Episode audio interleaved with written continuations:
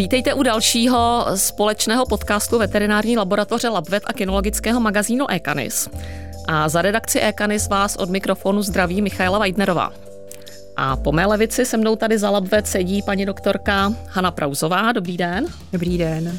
A je mi velkou ctí tady dneska přivítat jednoho veleváženého hosta, kterého tady s paní doktorkou budeme společně spovídat.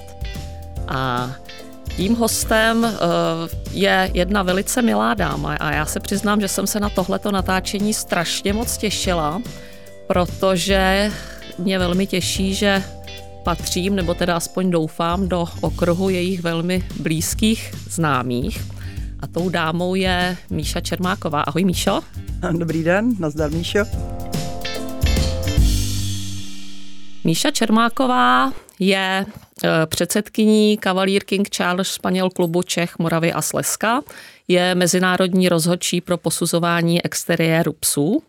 Je autorkou a spoluautorkou několika knížek a já si na ní velmi vážím toho, že kromě všech těchto svých funkcí, řekněme, i velmi nezjištně radou a i skutkem pomáhá začátečníkům a všem, kteří to potřebují takže to mě, to je jí ke cti. A aby tady Míša nebyla jakoby úplně sama, tak tady má taky pomocnici. Má je tady s náma její rubifenka Chelsea, oficiálním jménem Pennygown Lady Dead Lunches. Takže já vás tady ještě jednou, děvčata, vítám. A jak už teda asi všichni tušíte, povídat si budeme dneska o plemeni Cavalier King Charles Španěl. A já bych se tě, Míšo, na úvod moc ráda zeptala, Jaký byly tvoje kinologické začátky a proč si nakonec propadla kavalírům? A mám to říct ve zkratce, nebo to chceš opravdu den pod ní, Míšo? Bylo to strašně jednoduchý zase, taková ta stará známá story, jak od malička dítě nosí domů žáby, žížaly, no, kočky, psy, všechno, všechno, co jsem, co jsem kde objevila, to jsem domů přivlekla a e, moje maminka proto měla pochopení, můj tatínek tvrdil, že do městského bytu nepatří nic takového, že kočky mají být na půdě, bez uboudy a prase v chlívku. Tak tam jsem byla jasná. A pak jsem jednou, eh, když mi bylo asi 15, dostala strašně těžkou angínu a ono to vypadalo, že ani antibiotika nezabírají a tatínek se cítil eh, takový vinný, protože tu, ten, tu bakterii přivlekl z práce, zatímco u něj angína proběhla běžně, tak já jsem se tam zmítala ve 40 stupňových horečkách, tak on mi povolil, že teda toho pejska.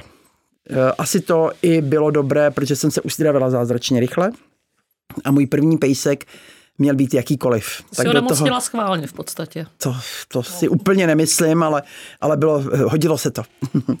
tak první pejsek jakýkoliv, tak do toho zase zasahla maminka, řekla žádný jakýkoliv, protože už viděla, že bych ji tam přivedla nějakého Bernardína.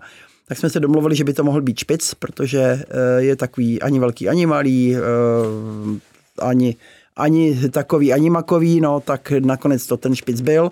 Eh, byl ani velký, ani malý, byl strašně šikovný, strašně krásně cvičitelný, ale strašně hlučný, takže u nás se sousedi zouvali už v prvním patře a okolo nás, našeho bytu chodili v ponožkách a po špičkách, protože ten špic ve tři ráno hlásil, že, že teda někdo přichází a navíc eh, stále línal, takže my jsme měli doma bílé závěje, chodili jsme v obalený bílýma chlupama, no.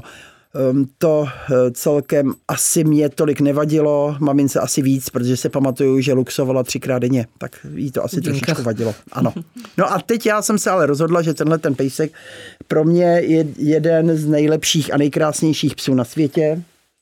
Bude, eh, bude taky cvičený, ale jako služební plemeno. Takže jsem se sebrala, Vzala jsem svého Robyho, šla jsem do Modřan na cvičák a tam v těch Modřanech na tom cvičáku jsem si stoupla mezi dveře a to vidím jako dneska a proti mě stál eh, mladý pán Šiška. ano, ten Šiška, správně. Ano, ten Šiška, který už dneska není mezi námi, ale který tenkrát mu bylo, mě bylo těch 15, mu bylo nějakých 20 třeba. Měl tam německý ovčáka a díval se na mě jak na škodlivý hvězd, protože se špicem na cvičák. No, zkrátím to, dopadlo to hezky, špic měl krásný základní, základní eh, výcvik udělaný, bylo to bezvadný. Eh, potom eh, jsem samozřejmě se vdala, měla jsem dceru, takže tam pro pejska nebylo místo, takže tam mám asi sedm let takového jako jako území nebo období ničeho, no a pak jsem se rozhodla, že znova nějaký pejsek k nám přijde, dceři bylo sedm, tak to bylo tak akorát a já jsem se rozhodovala mezi kokrem a, a, a takovýhlema plemenama a zrovna tenkrát v, v televizi bylo, že nové plemeno, Cavalier King Charles Španěl. A já jsem se na to podívala a říkám, to je ono. To je přesně, že to je, není ten úplně velký kokr a že to není úplně takový, takový zvíře, který by e, nám utíkalo v lese a ta povaha se mi líbila, že je to takový, takový matlásek a tak. A to bylo v roce 87 a od roku 87 se u nás zabydlili kavalíři a e, Čelzínka, která je tady dneska se mnou, tak to je nějaký sedmý kavalír, který už se mnou žije od těch dob. Kolik jich tady tehdy bylo v tom roce 87? Uh, tak takových 30 zhruba. 40 možná. Uh, ono jich bylo dost uh, jako mazlíčků, takže jsme o nich neměli úplně přesnou představu, jestli jestli vůbec ještě, ještě jsou tady, nebo jestli zase byli vyvežený do zahraničí. My jsme tenkrát dost spolupracovali se Slovenskem, Československo, že? takže někteří ty kavalíři tady od nás, ty zakládali se na nich chovy na Slovensku. Bylo to zase u nás, přišli dva, dva kavalíři z Anglie, byl to černozlatý pejsek a trikolorní fenka. McGogan Munro a Janet of Saningal, to byli takový dva zakládající otci poutníci u nás a na nich se začalo chovat eh, s tím, že se dováželi ze zahraničí většinou z východního Německa, ale, ale taky z Anglie nebo z Francie, další plemeníci a fenichovné, které tady eh, ten chov tak trochu oživili ty začátky byly strašně hezký, protože já samozřejmě hned jsem se nadspala do klubu, že jo, protože já potřebovala nutně mít okolo sebe ty lidi, kteří měli stejné zájmy a stejné záliby. A dokonce jsem e, pomáhala zakládat e, první klub pro kavalíry, protože původně byli e, v jednom klubu s Pekinézema a s ostatníma neloveckýma Španělama, to znamená s Japančinama, Kingama a kavalírama, takže Kingové a kavalíři se, se v 90. letech um, oddělili a založili jsme vlastní klub, který v podstatě funguje dodnes. Že jo? To, je, uh, to je klub, který je zaměřen nejen na kavalíry, ale i na Kingy. Takže ten, ten ještě pořád funguje a uh, my taky fungujeme a myslím si, že ta spolupráce mezi těma klubama uh, nebo spolupráce tam ta Ono se to vždycky hezky promítne, protože nějaká konkurence je zdravá. A jestliže my se předháníme, kdo udělá pro naše členy lepší výstavy třeba, nebo líp jim zprostředkuje nějaký nadstavbový služby, tak já si myslím, že je to dobře. Takže ty dva kluby mě osobně vůbec nepřekáží. Eh, možná, že bychom se mohli časem spíš domlouvat na některých společných akcích, většinou se bavíme nejvíc o tom zdraví, takže asi možná, ale, ale jinak dva kluby, proč ne? A e, samozřejmě, že e, všechny moje e, výcvikové záležitosti, rady, knížky, všelijaké, všelijaké věci, co pro ty lidi dělám, tak dělám pro lidi od kavalírů, nikoli pro člen našeho klubu. Takže jako kdokoliv, i třeba nečlen, se může zúčastnit. Teď zrovna jsou populární všelijaké výstavní tréninky, takže teď malá štěňata eh, učíme takovou tou pozitivní motivací, aby se hezky předváděla na, na výstavách, takže super. Míšo, a ty jsi tady zmínila teda ty dva kluby, tak pojďme si říct teda názvy těch dvou klubů, aby případní zájemci o štěňátko věděli, kam se teda mají obracet a co vlastně teda na tom internetu mají hledat. Uh, takže ten uh, náš klub, to už si tady zmiňovala, že se jmenujeme Cavalier King Charles Španěl klub Čech, Moravy a Slezska, ovšem se sídlem v Teplíšovicích, což je středočeský kraj a e, většina našich e, výborů, e, členů výboru bydlí v Čechách, ale ten název není určující, jakože že jsme Místně. místní klub, ano, takže, takže je to klub, který má dneska nějakých 300-320 členů, který si myslím, že je docela hezky hezky pro ty svoje členy. Ehm, jsme tady prostě pro ně. A druhý klub se jmenuje Cavalier a King Charles Španěl klub Praha, ale zase není to jenom pro Prahu, zase jsou otevření samozřejmě eh, veškerým, veškerým zájemcům z celé republiky a ty, ty v podstatě dělají podobné záležitosti. Máme, máme společné takové ty, ty zájmy o tom, aby kavalíři, kteří vzniknou u členů našich klubů, aby byli, aby byli zdraví a exteriérově vyrovnaní a povahově, aby to šlapalo. Takže si myslím, že tady si ty kluby docela hezky doplňují. Paní Čermáková, mohla byste nám říct něco k vzniku plemene, k úplně k té nejranější historii? Nejranější historie je taková trošku zahalená tajemstvím a kdyby nebylo slavných, slavných malířů, kteří malovali šlechtu, jako byl Lancer a, a ostatní slavní, slavní e, malíři, tak se domnívám, že bychom ani nevěděli, že ty psy tady byly. Protože když se podíváte na obrazy e, z nějakého 14. století, tak tu vidíte kavalíra v záhybech šatů, slavné dámy.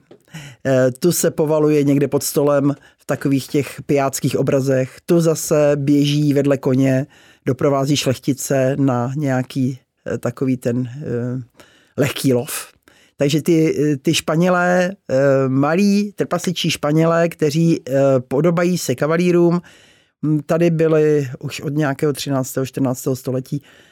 Většinou, jak jsem pochopila, to byli pejskové, kteří byli lehčí kostře, eh, byli, měli špičatější nosy, neměli tak bohaté osrstění, jako dneska jsme zvyklí výdat u kavalírů a byli v podstatě ve dvou typech. Jedno byl pes na klín, to byl takový drobnější a jemnější, a pak byl pes na koberec a to byli takový ty, ty robustnější, kteří eh, právě potom doprovázeli třeba, představte si, že jste dáma, 14. Hm, století, vezmete si svoji Eh, kuši, svoji smečku různobarevných španělů a jdete někam do slatin, na sluky, zabijíte těma, strefujete se, teda, když se strefíte, těma šípama do sluk a ty kavalíři nebo ty španělé vám je přinášejí a pak zase přijdou domů a zase se pohybují po těch kobercích v tom královském paláci a, a je to taková, taková propojená, krásná uh,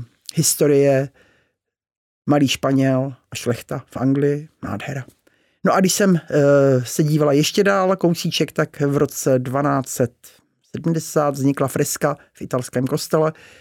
Na té fresce, kromě jiných uh, důležitých lidí, je uh, pejsek, který vzdáleně připomíná papilona a který je braný jako původní, úplně původní, kontinentální Španěl, ze kterého potom papiloni, faléne, kingové i kavalíři zešli. Zatímco v tom 14. století se Italové a Francouzi a Belgičané spíš zaměřili na ty nosatější, lehčí a takový uh, jakoby luxusnější pejsky, z nich pak vznikly právě motýlci a můry, tak angličani uh, zase asi pro tu robustnost toho toho národa si zvolili eh, dát se cestou takového toho těžšího pejska s kratším nosem, který, ze kterých potom vznikly kingové a kavalíři. To je krásné, já už se úplně vidím v té Anglii s tou kuší na tom koni s tou smečkou těch kavalírů, ale posuneme se dál. My už jsme tady zmínili ty počátky chovu v bývalém Československu. Ale pojďme si říct teda, jak je to v současné době, vůbec jako kam to plemeno máme zařadit, že máme tady nějaké skupiny FCI a jaké je vlastně i současné uplatnění tohoto plemene. Současné uplatnění plemene a jeho zařazení je poměrně jednoduché. Patří eh, do deváté skupiny, co jsou společenští psy, do podskupiny nelovečtí Španělé, protože již dávno neloví. Ale já jsem přesvědčená, že by lovili, kdyby jim dovolili. Eh, tyto Španělé, jak eh, ten název na, jako napovídá, kavalír King Charles Španěl, eh, je to přítel krále Karla Španěl, nebo jak by se to dalo, eh, jako průvodce krále Karla Španěl, jsou ve čtyřech barevných varietách. Jsou to Blenheim, to je pejsek, který je bílohnědý, pak je to pejsek ruby, to je ten, co teď se tamhle mazlí s Míšou, to je celo zrzavý pes, pak je to pejsek trikolor, který má na sobě hned tři barvy, černou, bílou a zase mahagonovou nebo, nebo tříslově hnědou. A pak je to Black and Ten, což je černozlatý pes eh, s takovými těmi krásnými odznaky nad očima, na vnitřní straně uší a pod ocáskem. Všichni tito kavalíři by měli mít stejnou stavbu těla, stejnou hlavu, stejnou povahu, stejné využití. Barva košichů nerozhoduje, ačkoliv já jsem přesvědčená, že přece jenom tam trošku výjimky a nějaké takové ty, ty eh, vymezení jsou, ale ten kavalír je v podstatě takový více účelový. Eh, on přesně kopíruje svoji rodinu, svoji smečku. Když budu pecivál, budu se koukat na televizi, číst si knížku a sedět doma, tak kavalír bude se mnou sedět doma, koukat na tu televizi, pospávat a oběhne se mnou jednou Eh, blok a zase si půjde lehnout. Takže první, první verze je, že eh, s kavalírem nic nedělám, ležím s ním doma, eh, jdu se s ním do parku. Je to báječný, báječný styl života třeba pro starší lidi. Pak s nima pojede na chatu, tam se proběhne po zahrádce, pak s babičkou bude třeba na houby. On moc, jako ten lovecký put už je u nich trošku potlačen, takže většinou to tam prostě proběhne naprosto v klidu. Takže to je jedna taková verze kavalíra. Druhá verze kavalíra jsou děti, miluje děti, je z nich nadšen. Takže veškeré aktivity s dětma dělá strašně rád. On s nimi asi bude hrát na skovávanou, bude s nima běhat, bude jim nosit míčky, bude, bude prostě pro ty děti e, naprosto bezvadný parťák. Není tak křehký, aby mu mohli ublížit a není tak veliký, aby ho nezvládli fyzicky. Navíc on je velice tvárný, co se týče povahy, takže když je s dítětem, tak se chová naprosto jinak, než když potom je třeba s dospělým člověkem. Je to až s podivem, protože ten pejsek opravdu uh, si, si nastaví takový nějaký priority a, a to dítě bere jako parťáka, na kterého je uh, nutno dávat pozor. to u toho dospělého spíš zkouší, jestli by náhodou mu je neprošlo ještě nějaká další lumpárna. No a pak máme další polohu a to jsou sportovci. Na takový jogging se hodí naprosto báječně. 10 eh, kilometrů klidně uběhne dospělý, samozřejmě trénovaný kavalír, eh, uštěňat, to je něco úplně jiného, ale to je u všech plemen. No a pak máme eh, další sporty, jako je agility, nádherně běhá, krásně mu to sluší na té na tý, mm, dráze. Moje Chelsea miluje kursing, jak žíznivá čára, opravdu, opravdu je to, je to velice šikovný pejsek na tuto aktivitu. Nosework, asi i tanec se psem možná. Tanec se psem určitě, tanec se psem slyším to strašně, strašně jim to slyší, protože oni jak jsou takový půvabní v tom pohybu a, a chlupatí, tak, tak při tanci se psem se nádher, nádherně prezentují a právě jsou výborní pro děti. Protože tanec se psem, eh, malá, já nevím, třeba osmiletá holčička s hovartem těžko, protože některé ty figury prostě by s ním nezvládla, že jo. Ale s tím kavalírem se krásně, krásně doplní a veškerý, veškerý ten, eh, ty předepsané třeba figury tam krásně dají. No a potom jsou takové eh, věci, jako se třeba kanisterapie. Kavalír je naprosto dokonalý kanisterapeutický pes. Teď to tady Míša si, si s ním zkouší, protože on dokáže hodiny a hodiny ležet na klíně nebo na nemocničním lůžku.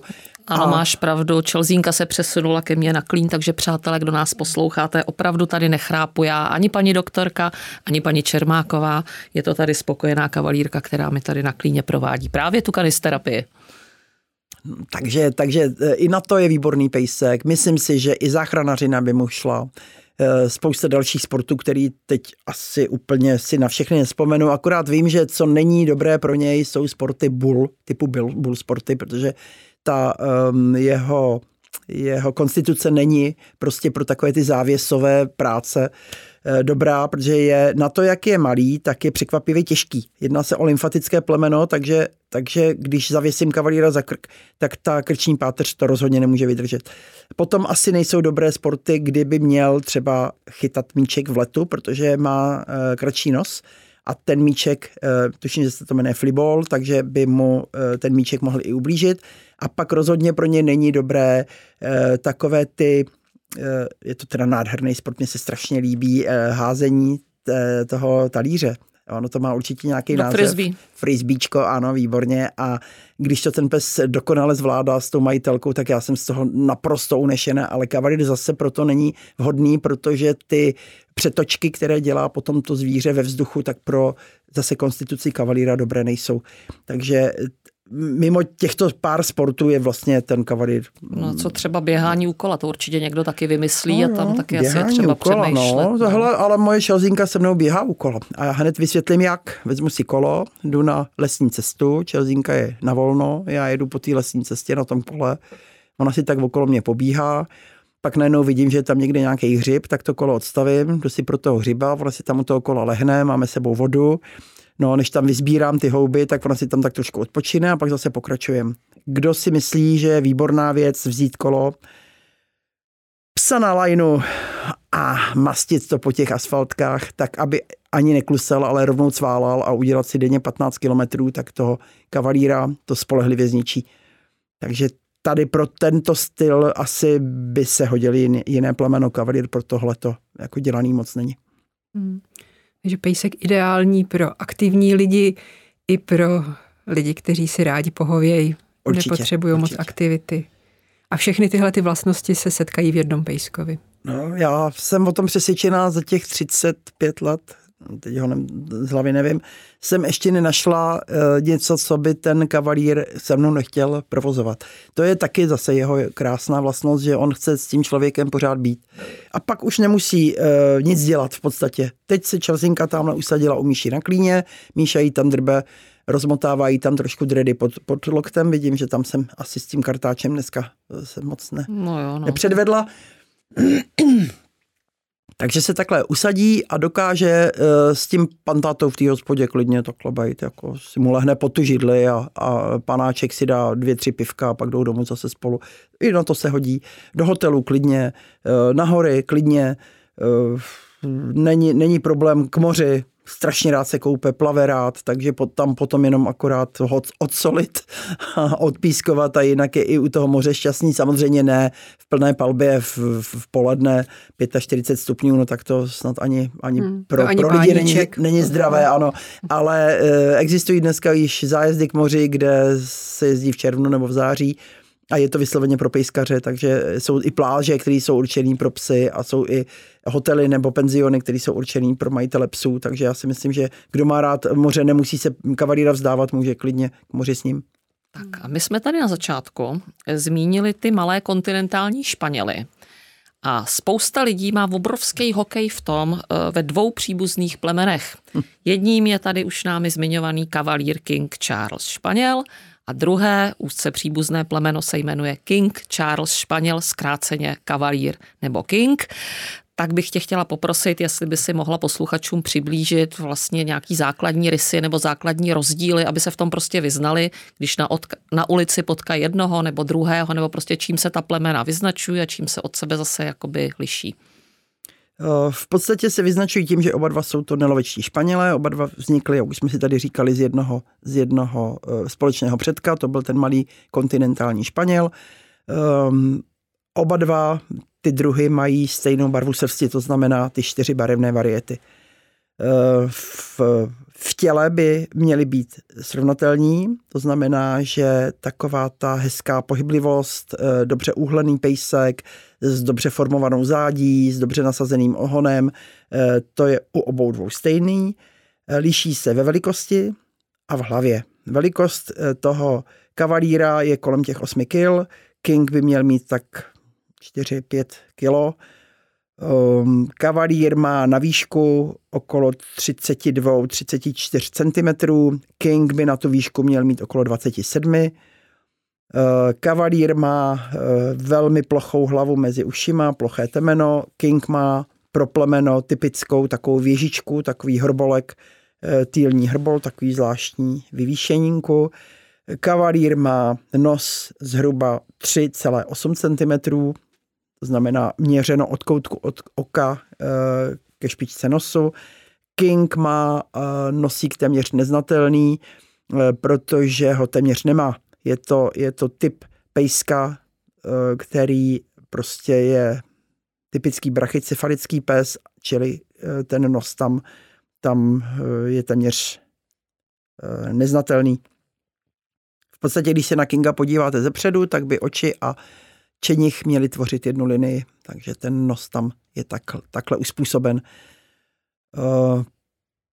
U toho Kinga je i trošku jiná povaha malinko. e, zatímco kavalír je pes rodinný, to znamená, že když má doma děti, tak je s dětma, když pak přijde domů tatínek, tak si jde sednout s tatínkem nebo zaběhat, pak se vaří večeře, tak kavalír je u maminky, číhá, co, co bude dobrého dnes. Tak ten, tak, ano, nebo co upadne, tak ten king je víc e, zaměřen na jednoho člověka. E, je to typický pes pro, pro jednoho pána a i ta pohyblivost nebo ta výkonnost sportovní eh, jakoby, jakoby eh, předpoklady u toho Kinga eh, jsou omezenější, protože právě tím, jak má ten ultrakrátký nos, tak se mu hůř dýchá a nějaké, nějaké takové agility, aspoň jsem si nevšimla, že by Kingové agility běhaly. Tam si myslím, že by to asi ani nebylo pro ně dobré. Myslím si, že je to spíš pes právě pro lidi, kteří potřebují lehkého, lehčího pejska, třeba zrovna důchodci kteří si dají do tašky a odjedou na tu chatu. Třeba. Nebo uh, jsou to lidi, kteří uh, mají zahrádku, ten King se krásně, krásně vyhopká na té zahrádce, když je unavený, si lehnou, když je horko, tak si někam zaleze. Uh, podle mě ten King má malinko takový, takovou kočičí náturu. On je takový docela svůj. Samozřejmě, že jde vycvičit, samozřejmě, že jde s ním dělat spoustu, spoustu aktivit, ale často jsem si všimla, třeba při trénincích, které děláme na, na výstavní předvedení, že najednou ten King jakoby se tak jako rozhlídne a řekne a tady se mi nelíbí a tady nebudu a, a vleze si do toho, do té přepravky nebo do toho pelíšku a e, celkem se nedá moc přemluvit k nějaký aktivitě. Je takový svůj, taková kočka, kočkopes.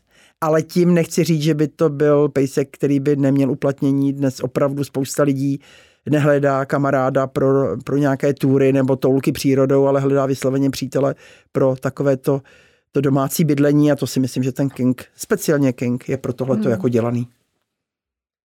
A kdy se Kingové oddělili od Španělů, kavalírů? No, zase takový, tam ta, tam ta situace je tak, tak krásně propletena, že právě když byla Markem Polem objevená Asie, že jo, a všichni lidi byli nadšení z z pejsků typu pekinský palácový psík a japančin a, a prostě mops a tyhle, ty, tyhle ty zvířátka, které se dostaly k nám až v okamžiku, kdy v podstatě byla, byla ta Azie taková prostupná, tak začaly uh, u mnoha plemen přidávat krátkonosá brachycefalická plemena právě k těm už stávajícím.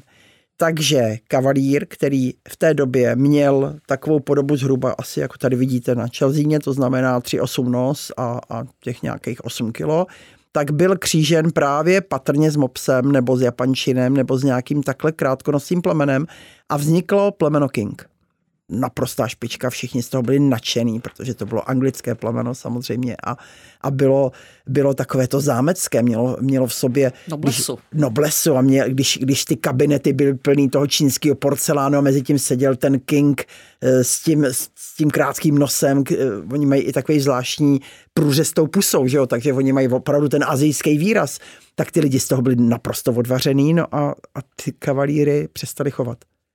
Ten kavalír prostě zmizel.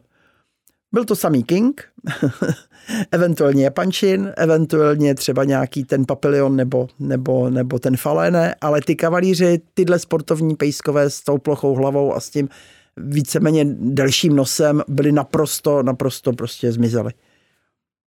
A vrátili se zpátky až v okamžiku, kdy si jeden angličan, američan v podstatě všiml, že na obrázcích starých mistrů nejsou ty Kingové s tím krátkým nosem, ale jsou tam ty, ty Španěláci s tím, s tím obyčejným normálním nosem a vyhlásil na jedné Crafts e, výstavě, že dá 25 liber, a to tenkrát byly obrovský peníze, bavíme se o, o nějakých, nějakých 30. letech, že jo, minulého století, tisíciletí, minulého tisíciletí, kdo přivede na tu výstavu psa, který je podoben právě těm e, obrazům těch starých mistrů.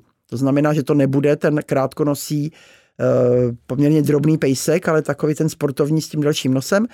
No a samozřejmě, že se našli chovatelé, kteří toho využili, protože v každém tom vrhu byla naděje, nebo, nebo taková eh, se mohlo stát, že ve vrhu Kingů se občas narodil i nosatý pejsek, který byl ovšem vyřazován z toho chovu proto, že se eh, nehodil do toho chovného plánu těch krátkonosých psů.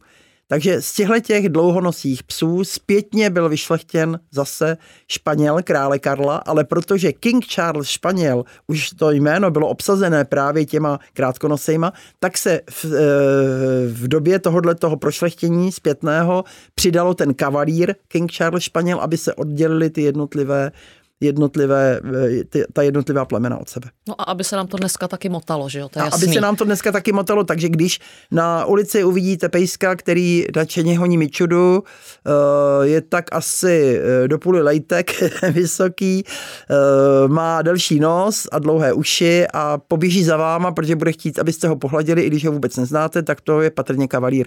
A když uvidíte podobného pejska, který e, bude se točit okolo své paničky a když si ho budete chtít pohladit, tak možná i ucouvne, protože e, kingové nemají takové ty důvěrnosti příliš v oblibě a nebude mít skoro žádný nos a bude takový jakoby menší celý, tak to patrně vidíte kinga.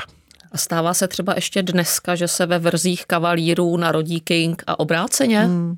No, samozřejmě, stává, stává, protože ta plemena mají tak strašně blízko k sobě, že, se, že je to pořád propojené a ty eh, taková ta, ta štěňátka, která spíš eh, mají podobu Kinga, většinou jsou něco jako mezi typ. Sice mají plochou hlavu mezi ušima, ale velmi krátký nos a velmi často se stává, že mají jiný typ zkusu. To jsem se zapomněla zmínit, zatímco u kavalíra preferujeme nůžkový zkus, tak kingové mají předepsaný předkus.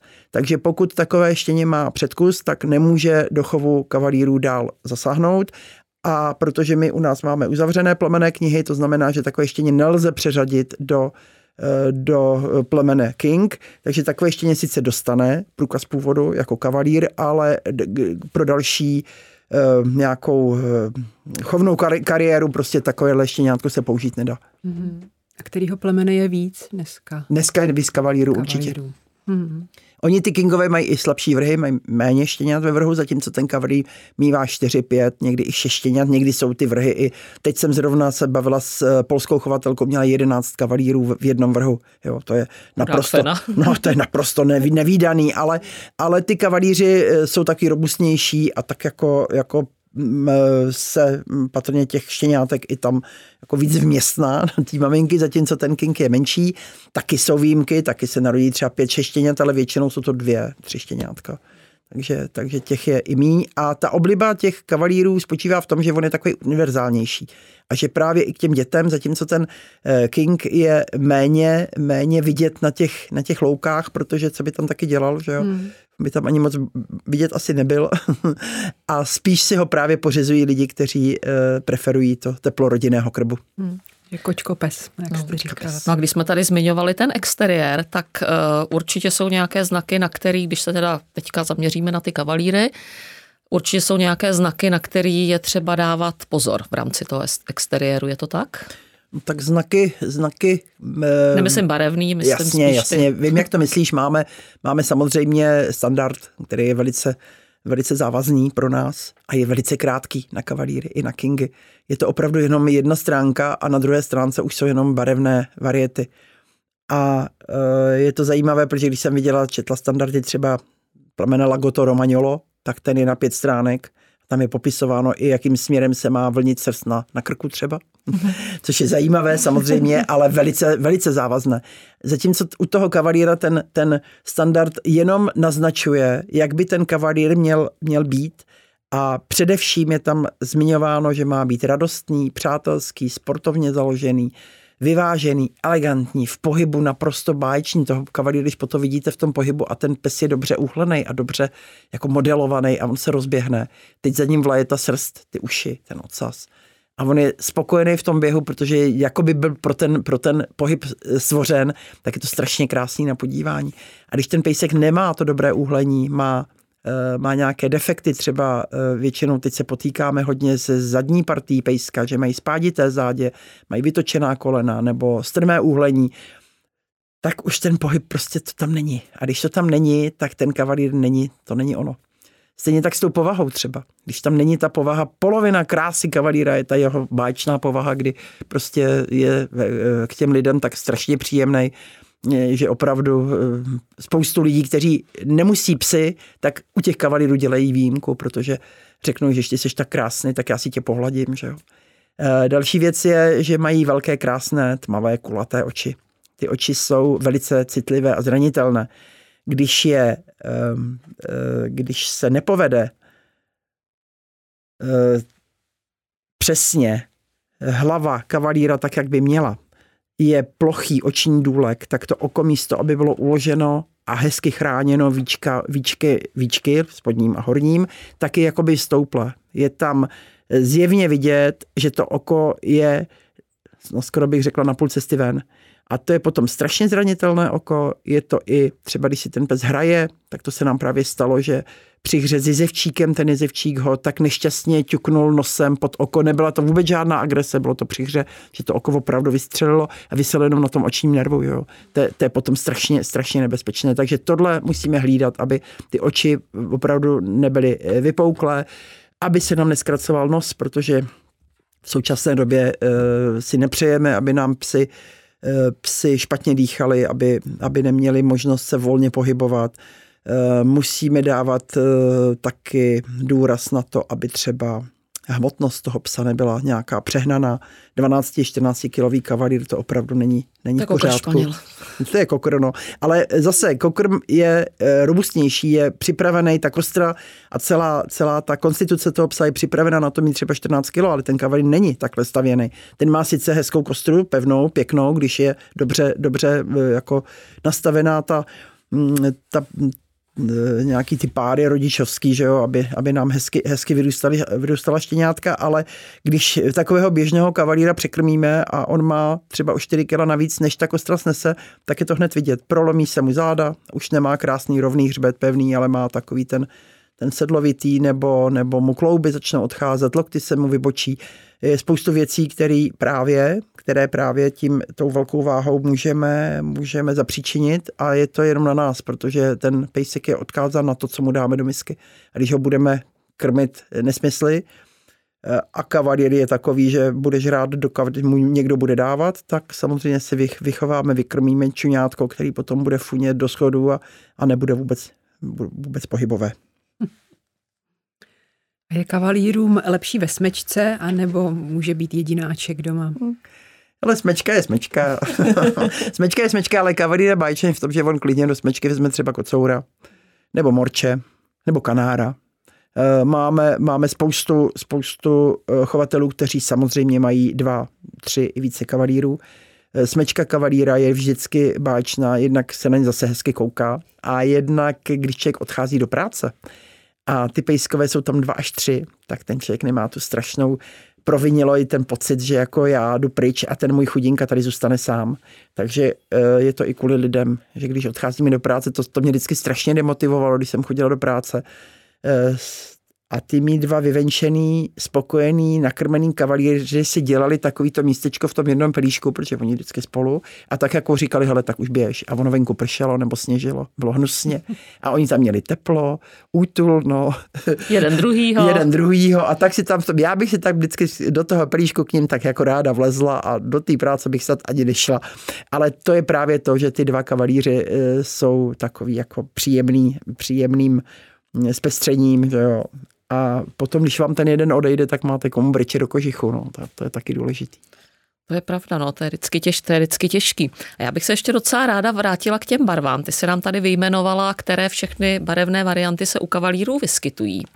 A já myslím, že posluchače by mohlo zajímat i to vlastně, eh, nebudeme asi úplně do detailu zabředávat do genetiky barev, protože to by bylo na další povídání. Ale to bych tady klidně mohla přednést, to, to je moje oblíbená parketa. To já vím, ale vzhledem k tomu, že máme čtyři barvy, tak jestli bychom si mohli říct jako takovéto dělení na ty strakaté a jednobarevné a jakým způsobem se to třeba může dávat do páru, nebo jestli třeba se tam eh, některé ty varianty na sebe dávat jakoby nesmějí.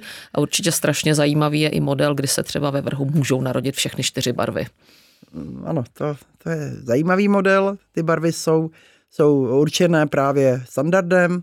Eh, celo, celobarevní kavalíři jsou, jsou dvě barvy, to je ruby barva, to je ten celý zrzavý, a potom black and tan, který sice není jednobarevný, ale má jenom to pálení, takže ten se bere jako, jako, jako celobarevný. A pak máme strakáče, to jsou e, barva Blenheim a Tricolor. Blenheim je hnědobílý pejsek, který je, se vyznačuje tím, že velká část z nich má na hlavě takzvanou korunku, to je taková vysoce ceněná kosočtverečná známka, ano, je to, spra- je to uh, historický doklad o tom, že žil v paláci a a že se jedna šlechtičná mazlila se svou fenkou před porodem a hladila jí palcem čelo a pak se narodilo pět štěňátek a všichni měli otisk toho palce na té hlavičce, ale já vím, že něco podobného mají třeba Japančinové, který tvrdí, že zase má otisk Budho, Budhova palce, takže si myslím, že to úplně není jako vynález u kavalíru, ale e, i ve standardu je zmiňováno, že je to vysoce ceněná známka toho, že ten pejsek je jako ideální v barvě. No a trikoloři, to je strašně složitá barva. E, teď se trošku potýkáme v chovu s tím, aby ten trikolor měl hezky oddělené bílé a černé plochy od sebe, což se nám nevede. Většinou máme celoplášťové takové černé psy s bílýma nohama. Ale já si myslím, že je to zase jenom taková jako, jako e, mezihra a že se zase dostaneme správným, správným, správnou genetikou se zase dostaneme k tomu, aby ty, aby ty Eh, trikoloři byli zase hezky barevní, to znamená černobílý pes s tříslovými odznaky. Eh, běžně ve světě se mezi sebou kříží jednak barvy stejné. Existují třeba v Anglii chovatelské stanice, které mají jenom barvu Blenheim, protože tvrdí, že kavalír, správný kavalír má barvu Blenheim. Takže mm, leta dávají na sebe pouze Blenheimové rodiče a rodí se tam jenom Blenheimová zvířátka a ty chovatelské stanice to mají jakoby, jakoby takovou svou marku, takovou svou značku, že z jejich chovatelské stanice nikdy žádná jiná barva nevyjde a to mi přijde smutné, protože samozřejmě i ty ostatní barvy jsou krásné. Takže většinou Blenheim a Tricolor tvoří páry a většinou Ruby a Black Ten tvoří další pár chovný a potom eh, díky té genetice, kterou už známe dneska, víme, jak to dneska chodí, tak i si tak můžeme trošku vypočítat, jaká zvířátka se nám v tom vrhu narodí.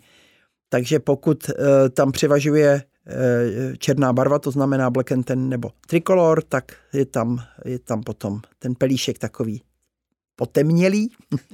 A tam, kde jsou zase geneticky založené barvy, že třeba trikolor má v sobě skovaný Blenheim barvu, tak tam se potom můžou narodit obě dvě barvy. A pokud uh, se pustíme do takového křížení, které sice není příliš obvyklé, ale které my tady propagujeme, protože tím rozšiřujeme chovnou základnu.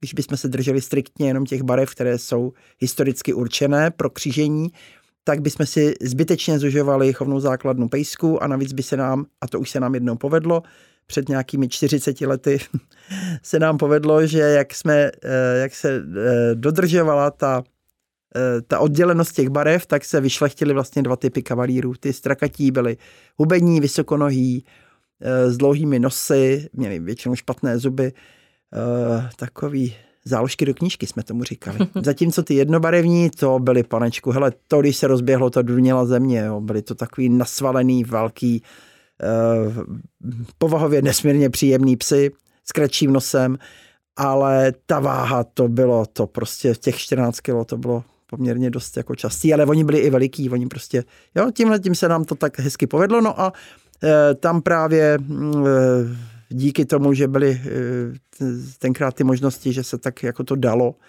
nevím, jestli dneska bychom na to měli síly, ale tenkrát se dalo, takže jsme rozhodli, že budeme ty barvy mezi sebou kombinovat, takže potom se nám rodili jedinci, kteří měli oba dva dobré znaky. Pod těch jednobarevných rodičích Získali krásnou kostru, výborné zuby, perfektní povahu a po těch barevných rodičích zase byli trošku menší, elegantnější, jemnější. Takže se tohle opravdu, opravdu daří. Do dneška se používají mezibarevné spojení. Do dneška máme pejsky, kteří sice vypadají jako ruby, ale mají v sobě skovanou barvu Blenheim. A potom při krytí um, se projeví právě ta skrytá barva a narodí se ještě nějaká, která by se třeba ani nečekala v tom, v tom pelíšku. No a může se i stát, že když je třeba uh, pejsek ruby s, s vlohou pro dělenou barvu Blenheim a k tomu se vybere třeba trikolor s, s dělenou barvou také Blenheim nebo nějaký, nějaký ruby pes zase s nějakou barvou zajímavou, tak potom třeba ten pelíšek má opravdu všechny čtyři barvy. Tam jde o to, že kvalita těch barev potom bývá všelijaká, u těch jednobarevných zvířátek se objevují bílé znaky a ty jsou nežádoucí pro výstavy dost nevhodné. u těch eh, strakáčů zase se může stát, že právě vzniknou takový ti pejsci, co jsou, co jsou hodně, hodně plášťoví, takže si myslím, že mm, eh, ale o barvě to není. No. Když budou ty kavalíři zdraví, šikovní a příjemní a exteriorově vyrovnaní, tak si myslím, že ta barva je to poslední, co bychom měli řešit. Tam ono jde asi o třeba úplně o tu první generaci. Ono pak, když to člověk, jakoby ten chovatel se toho drží dál a už to tam nemíchá, tak pak hmm. se ty barvy zase srovnají, když to řeknu úplně jednoduše. No, nebo ti tam proklouzne ten, ten, eh, ten Blenheim, ten strakáč, ti tam proklouzne přes čtyři generace, jako se to stalo u toho mého eh, minulého pejska, u toho Alfíka který najednou jsem koukal jako blázen, že se po něm začali rodit třeba Blenheimové. Ačkoliv to byl Ruby, ačkoliv jeho rodiče byli Ruby a jeho prarodiče byli jednobarevní, ale jeho čtvrtá generace tam byl ten, ten barevný Tam už člověk nepátrá. Tam už člověk nepátrá, no, tam už člověk nepátrá. Bylo to, bylo to hezká, hezká, hezká, hezké překvapení a, a myslím si, že, že to nebylo na škodu. A je u nás dostatečná chovná základna? No, to je právě to, že, že ten chov ten chov kavalíru se odvíjí právě z těch, z toho 30, z těch 30. let toho minulého století, kdy bylo použito pouze eh, malý vzorek eh, nosatých kingů, jak jsme si tady o tom vyprávěli, že, že se z těch, z těch krátkonosých plemen zase zpátky jsme se snažili dostat, nebo my ne, ale angličtí chovatelé se snažili dostat ty dlouhonose, a těch zvířat, které tenkrát, která tenkrát byla použita, je strašně, bylo strašně málo 8, 10, 10 zakládajících členů celého toho obrovského chovu. Dnes je nějakých 6 milionů kavalírů třeba po světě. A všichni mají v sobě těchto těch 8 původních otců poutníků. málo. A to je málo, no. A to je málo a my, když si tak jako spočítáváme, máme například můj kamarád Libor Král má krásné stránky, které, které eh, dokážou, dokážou tam vypočítat, pokud mají dost, dostatečný vzorek e, předků toho, toho jedince, tak dokážou vypočítat, kolik má společných předků. Taky 14, 17 společných předků. A není to jenom ta čtyřgenerační linie, kterou máme v průkazech původu. Je to třeba 17 generací. A v těch 17 generacích, když je 14 společných předků, tak to rozhodně nemůžeme mluvit o tom, že by, bylo, že by to bylo v pořádku. Že? My bychom si tak představovali, že by ty že by to mohlo být tak trošičku jako rozrušený nějakým, nějakým vlivem. Eh, snažíme se, co to jde, snažíme se alespoň do těch desíti generací, aby se nám tam ty linie neopakovaly, nebo ty stejní předci, protože eh, dělat liniovou plemenitbu je dobré v okamžiku, kdy přesně vím, jak vypadaly jak vypadalo to zvíře, ten jedinec, na kterého chci tu liniovku dělat. To znamená, jestliže důkladně znám eh, chov um, a důkladně znám toho jedince, na kterého bych eventuálně se chtěla vrátit se svým chovem, tak to znamená ale opravdu důkladně. To znamená i zdravotní stav, to znamená i jeho povahové rysy, to znamená i jak dlouho e, byl živý, jestli, jestli byl v pořádku, jestli tam třeba po něm někteří, někteří e, potomci nebyli, nebyli špatně. Když tohle nevím, a dneska nevím, protože e, spousta zvířat z ciziny mi tyto informace nikdo nedá, protože ty chovatele nejsou tak otevření, aby mi řekli, hele, dobrý, ale, ale jeho brácha měl třeba špatně patelu, nebo, nebo ta jeho máma, ty zuby tam nebyly úplně, úplně dobře. Takže to mi nikdo neřekne a já teda v dobré víře, že to byl šampion 17 států, ho použiju, eh, tu linii použiju, takže se mi tam potká v, v pedigree, v, v, v rodokmenu štěňat. A ono mi tam tohle vyletí tak jako nejen krásná tvář, že jo? ale eh, když budu mít nemocní štěňata, tak to už zase tak úžasný, úžasný nápad nebyl. A ono s tímhletím eh, jakoby neprofesionálním přístupem, že se držím jenom, jenom krásné tváře, jenom exteriéru, že si řeknu, hele, tak tamhle samý interšampioni, tady samý interšampioni, no to bude super. Takže ale ono to takhle nefunguje, že protože zatímco v normální matematice jedna a jedna jsou dvě, tak v genetice jeden otec, jedna matka rovná se 16 předků. Že jo? Uh-huh. A e, kdyby to bylo tak jednoduché, tak vezmu dva interšampiony, zdraví, dám je dohromady a mám šest štěňat interšampionů zdravých. Jak ano, to, bylo to, cenu k tomu.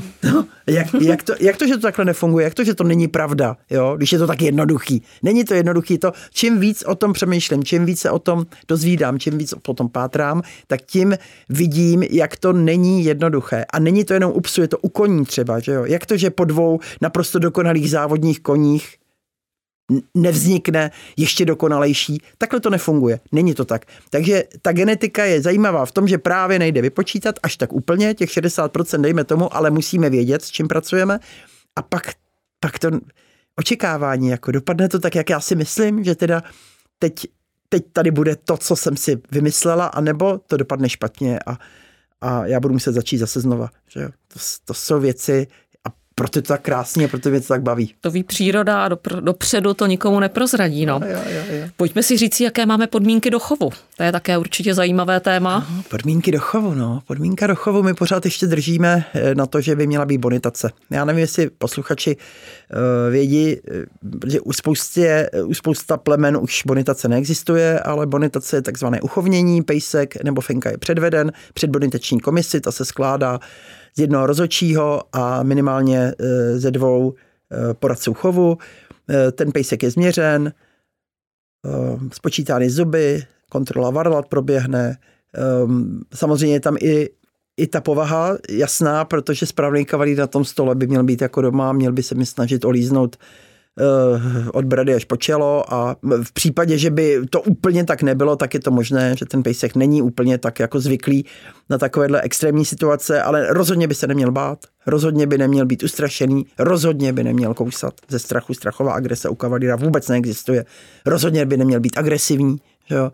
To, to, eh, to, to je to, co se týká tedy povahy, takže takovéhle, takovéhle jedince do chovu nechceme samozřejmě. Měl by mít nějakou míru, říkám okolo těch 33 cm, to je takový průměr, je to od 30 do 35 cm se nám pohybuje ta míra. Měl by mít taky nějakou přiměřenou délku k té, k té výšce. Měří se tedy kohoutková výška a délka od hrudní kosti po sedací kost. E, pak se popíše jeho pohyb, popíše se jeho hlava, popíše se jeho srst. E, také měříme délku nosu, aby se právě nestalo, že ten kavalír by měl eh, tendence ke zmenšování nebo zkracování té linie. Taková ta krásná tvář, eh, která každýho natchne, není eh, dělána tím, že by měl krátký nos. Ta je dělána tím, že má dobře vyplněné tváře pod očima a je to taková ta hračka, ten, ten krásný, krásný vzhled toho kavalíra, takže nemusíme zkracovat nos, aby jsme dostali tuhle jemnou, něžnou, uh, usměvavou tvář s těmi velkýma černými kulatýma očima. A taky to vypouklé oko uh, by se nám do chovu nemělo dostávat. A samozřejmě, že do chovu nepatří zvířátka, která jsou nemocná nebo geneticky uh, postižena. Takže máme u našich bonitací i kamarády veterináře, jsou to odborníci, na ortopedii, na kardiologii a na oftalmologii.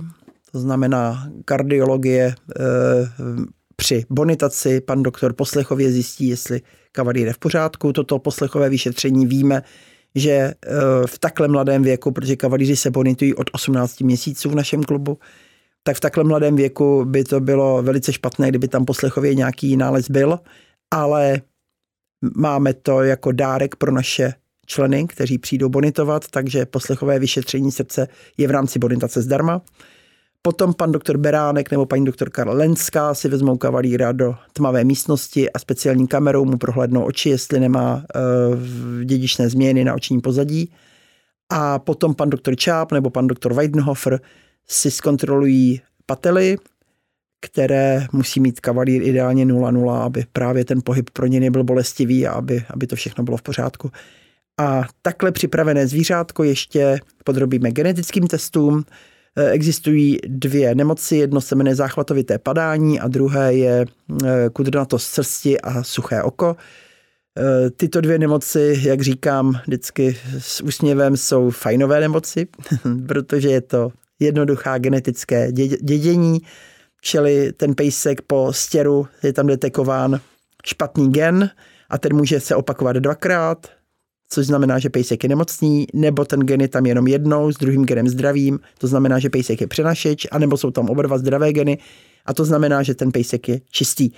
A tohle, tahle ta e, zásadní věc, kterou nám zjistí genetická laboratoř, nám určí, jak s tím pejskem postupovat v chovu dál, abychom dál, nedávali na sebe jedince, kteří by eventuálně mohli při svém spojení mít nemocná zvířata. Umíme s tím pracovat, umíme, umíme toho eh, krásného přenašiče, který by nám jinak do chovu náramně pasoval, spojit s naprosto čistým jedincem a pak už se nemusíme bát, že by štěňata byla postižena. Takže e, si myslím, že tímhletím stylem posíláme do chovu alespoň zás, základně zdravá a, a taková perspektivní Eh, zvířátka, perspektivní pejsky a doufáme, že tímhle eh, zkusíme, eh, doufáme, že ozdravíme ten chov natolik, že už třeba právě ta genetika nám tam nebude dělat problém. Rozumím tomu správně tak, že teda k bonitaci není povinná výstava předchozí. Ne, ne, ne, není povinná výstava, my bychom spíš, my spíš motivujeme ty majitele, aby přišli na svod dorostu. Svod dorostu se u některých plemen také dělá. Je to pro nás důležité, protože na svod dorostu eh, by měla ideálně přijít celá celá parta z té chovatelské stanice, celý pelíšek. To znamená všechny sourozence, když máme na jednom svodu, je to bezvadný, protože my tam vidíme, jak se ten pejsek nebo ta, ta fena, ty linie, jak se prosadily na těch, na těch štěňatech, je to v, to v těch 6, 7, 8 měsících krásně vidět. E, taky tam setkají ty lidi, protože my si všichni bereme za cíl, aby kavalíří národ, kavalíří, kavalíří eh, chovatelé a majitelé kavalírů byli, byli eh, přátelsky k sobě nakloněni a přátelsky eh, se k sobě chovali. Takže tento první takový jakoby předvedení, předvedení možná. Hm, nebo možná setkání toho, toho pejska s tou komisí, která ho tam prohlédne zase, tam sice neměříme, protože ještě není, není plně dospělý, ale odhadneme již, jestli ten pejsek je perspektivní. Hned těm lidem řekneme, kde je jaká chyba a jestli je e, dobré uvažovat o chovnosti toho pejska, to znamená, že by šel k bonitaci a dál pokračoval eventuálně v chovu, anebo jestli by bylo e, spíš rozumnější ho žádnou bonitací nezatěžovat a nechat si ho doma jenom jako, jako kamaráda, přítele. Jak je na tom plemeno s reprodukcí? To znamená, jak zabřezávají, jak probíhá březost, porody, pateřský put, fenek? Hmm, řekla bych, že v porovnání s ostatními e, společenskými plemeny si myslím, že jsme tak jako v první pětce, bych to tak typovala. E, pes je schopen sám fenu nakrýt, jenom s minimální pomocí majitele, to znamená, že jenom podržíme fenu, aby ten pejsek měl takový jednodušší, jednodušší ten akt. E, ta fena většinou velice hezky zabřezne. E, většinou v té březosti nemá nějaké velké problémy. Někdy se stane, že trpí nechutenstvím, ale to je tak jako, e, to je tak asi všechno. Většina těch fen spontánně porodí. Eh, zase ani nepotřebuje příliš nějakou jako eh, pomoc od toho majitele. Někdy bych řekla, že skoro ta fena je skoro radši, když se jí do toho nikdo neplete. Sama se dokáže o ty tak krásně tři neděle starat. A eh, po těch třech nedělích, kdy se začne přikrmovat, tak vstupuje do toho chovatel, který prostě už začíná. A je to zase kvůli tomu, ta fena by klidně kojila třeba 8 neděl, ale zase šetříme fenu, že jo takže, takže tam už zase probíhá nějaké překrmování, nějaké převádění na, na třeba granule nebo na barv nebo na konzervy. A e, v těch osmi týdnech zhruba, kdy jdou štěňata do světa, si ta fena utře tlapkou čelo a řekne uf, a kam půjdem teď? A vyrazí zase na ty naše obvyklé procházky a, a na obvyklé koupání a do lesa a, a je taková a vůbec, vůbec jako že by, že by měla nějaký problém s tím, že ty štěňátka odešly. Já mám takový kolikrát pocit, že ty fenky si řeknou, že už aby byly pryč, protože oni jsou oškubaný jak slepice a, a ty štěňata mají pořád nějaký nápady a ta fena je unavená samozřejmě a všechno jí sežerou a návštěvy chodí za štěňatama a ne, a za, ne za ní, že jo. Takže to je jak, já vždycky říkám, když chcete eh, něco znát z, z takové té eh, psychologie, filozofie toho chovu, Vemte si Čapkovu dášenku a tam si to přečtete, protože to je první eh, nejkrásnější kniha pro chovatele, jako znám, protože tam je přesně popsáno, jak to štěňátko jedno oko otevře, druhý otevře, že jo, zavře, protože si ocásek s nožičkama chodí pozadu, že jo. Takže to je přesně popsaný, jak, jak to štěně jako takhle, takhle se vyvíjí. Samozřejmě, že se objeví problém, že jo, samozřejmě, že se objeví, že Fena musí na císařský řez, samozřejmě, že se může stát, že štěňata se nenarodí, Fena je vstřeba nebo ani nezabřezne ale v tom, v tom čísle statistickým to není nějak výrazně. Já bych řekla, že 80% kavalírů je takhle vybavených, jak jsem tady popsala. A co třeba držení kavalíra? Kde by měl bydlet podle tebe? Měl bydlet posteli? No, tak samo. no ne, já jsem to myslela tak, že třeba kdyby měl někdo nápad, že toho pejska bude trvale držet někde na zahradě, tak nemyslím v kotci úplně, to asi by nikoho nenapadlo, co se týče společenského plemene. Ale, ale... Hele, zažila jsem kavalíra velice spokojeného v kotci, měl tam teda sebou nějakýho labradora nebo co. A vždycky, když ti lidi šli v létě samozřejmě do práce, tak prostě toho kavalíra přidali k tomu laboušovi a když se vrátili, tak samozřejmě pustili oba, že jo, ty tam nebyli jako trvalé, ale ty psy mi přišli, že v tom koci jsou docela spokojení. Byli tam spolu, uh, oni měli takovou zahradu, která nebyla moc dobře zabezpečena, takže vím, že zatímco ten Labrador by se asi neprorval tím plotem, ona už to byla stará fena, myslím, že Labrador, tak ten kavej by asi mohl fouknout. No, no, no, no, no. A já si myslím, že, že tam byli spokojení, ale samozřejmě ten kavalír je společenské plemeno. Společenské plemeno znamená, že potřebuje společnost. A společnost znamená, že potřebuje lidi okolo sebe. Kavalíra, když, když mu řeknete, že nesmí že nesmí být s lidmi, tak to je to nejhůř, co pro něj můžete udělat, protože on nepřekáží. Vidíte sami, že tady eh, ta Chelsea je docela v pohodě jsem s náma tady, že nějak se ne, ne to, dokonce už opustila své místo u Míši, asi jí bylo horko, viď? No určitě. No, a leží, asi, asi spí, nevím, ani nevidím jí. Tady zahřívá mi nohy. Zahřívá Míše nohy, no, takže ona je spokojená všude, kde jsou lidi a nemusí s nima zrovna eh, běhat, skákat nebo jim les po hlavě. Když je ten eh, kavej dobře socializovaný, tak já s ním prakticky můžu kamkoliv. Já můžu do restaurace, já můžu do hotelu. Já jsem s ní chodila, ne teda s Chelseanou, ale s jinou Fenkou, i do letního kina jsme chodili společně. Ona si tam prostě lehla a já eh, a dokonce některý herce měla docela ráda.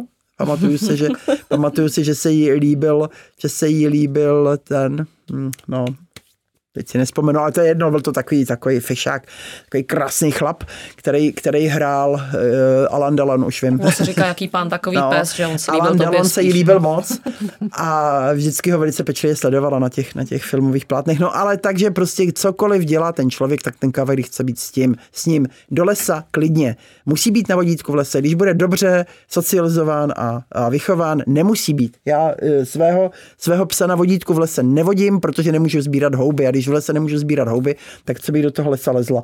Takže psy, eh, třeba tři, čtyři máme sebou v lese, a že nelžu, může potvrdit Míša, která do toho lesa chodí s náma občas. Ano. Takže eh, my sbíráme houby a ty psy se tak jako pohybují zhruba v, já nevím, v nějakých rozumných vzdálenostech a máme dva druhy pískání. Jeden znamená měním směr, druhý znamená pojď okamžitě ke mně, takže eh, ten pes ví, že když zapískám určitým stylem, že to neznamená, že se ke mně má hrnout, ale že jenom měním trasu, aby, aby si dal pozor, kam jdeme všude, všude, všude, kde, kde ten pejsek e, s koňma má krásný, má krásný přátelství, takže kdo má koníka doma, tak může s kavalírem prostě na výšku s koníkem.